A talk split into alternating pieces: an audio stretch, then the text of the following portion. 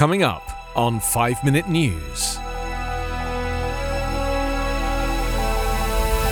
Pentagon reverses itself, calls deadly Kabul strike an error. France recalls ambassadors to US and Australia over sub deal. And US panel backs COVID 19 boosters only for the elderly and high risk. It's Saturday, September 18. I'm Anthony Davis. The Pentagon retreated from its defense of a drone strike that killed multiple civilians in Afghanistan last month, announcing on Friday that a review revealed that only civilians were killed in the attack, not an Islamic State extremist, as first believed. The strike was a tragic mistake, Marine General Frank McKenzie, head of U.S. Central Command, told a Pentagon news conference. McKenzie apologized for the error and said the United States is considering making reparation payments to the family of the victims. He said the decision to strike a white Toyota Corolla sedan, after having tracked it for about eight hours, was made in an earnest belief based on a standard of reasonable certainty that it posed an imminent threat to American forces at Kabul airport. The car was believed to have been carrying explosives in its trunk, he said. For days after the August 29 strike, Pentagon officials asserted that it had been conducted correctly despite 10 civilians being killed, including seven children.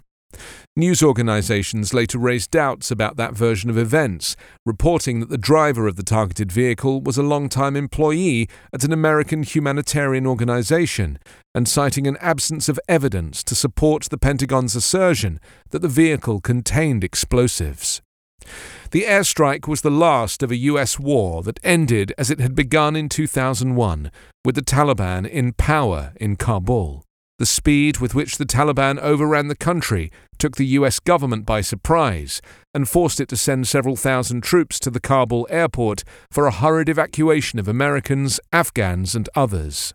Defense Secretary Lloyd Austin, in a written statement, apologized for what he called a horrible mistake. France said late on Friday it was immediately recalling its ambassadors to the US and Australia after Australia scrapped a big French conventional submarine purchase in favour of nuclear subs built with US technology. It was the first time ever France has recalled its ambassador to the US, according to the French Foreign Ministry. The foreign minister said in a written statement that the French decision, on request from President Emmanuel Macron, is justified by the exceptional seriousness of the announcements made by Australia and the United States. He said Wednesday's announcement of Australia's submarine deal with the US is unacceptable behaviour between allies and partners. A recall of ambassadors is highly unusual between allied countries.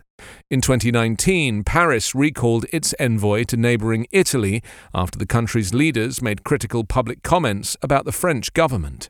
Earlier on Friday, a top French diplomat spoke of a crisis in relations with the US. France has pushed for several years for a European strategy for boosting economic, political, and defence ties in the region, stretching from India and China to Japan and New Zealand. The French diplomat said on Friday that Macron received a letter from Australian Prime Minister Scott Morrison on Wednesday morning, announcing the decision to cancel the submarine deal. French officials then decided to reach out to the US administration to ask what was going on. They said discussions with Washington took place just two to three hours before Biden's public announcement.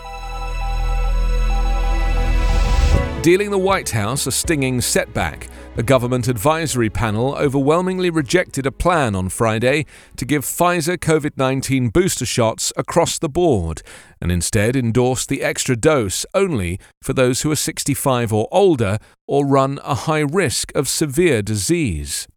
The twin votes represented a heavy blow to the Biden administration's sweeping effort, announced a month ago, to shore up nearly all Americans' protection amid the spread of the highly contagious Delta variant. The decision was made by an influential committee of outside experts who advised the Food and Drug Administration. In a surprising turn, the panel rejected, by a vote of 16 to 2, boosters for almost everyone. Members cited a lack of safety data on extra doses and also raised doubts about the value of mass boosters rather than ones targeted to specific groups. Then, in an 18 to 0 vote, it endorsed the extra shot for select portions of the US population, namely those most at risk from the virus. That would help salvage part of the White House's campaign, but would still be a huge step back from the far reaching plan proposed by the administration a month ago to offer booster shots of both the Pfizer and Moderna vaccines to practically everybody eight months after they get their second dose. Friday's vote was just the first step in the process. The FDA itself is expected to make a decision on boosters in the next few days, but it usually follows the committee's recommendations. The offering of boosters is also subject to approval by the Centers for Disease Control and Prevention. The CDC has said it's considering boosters for older people, nursing home residents, and frontline healthcare workers rather than all adults. Scientists inside and outside the government have been divided in recent days over the need for boosters and who should get them, and the World Health Organization has strongly objected to rich nations giving a third round of shots when poor countries don't have enough vaccine for their first. You can subscribe to 5 Minute News on YouTube with your preferred podcast app. Ask your smart speaker or enable 5 Minute News as your Amazon Alexa flash briefing skill. Subscribe, rate, and review online at 5minute.news. 5 Minute News is an evergreen podcast covering politics, inequality, health, and climate, delivering independent, unbiased, and essential world news daily.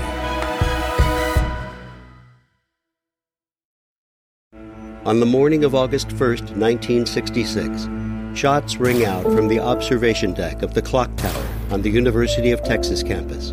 It marks the infamous beginning of the modern era of mass shootings in America.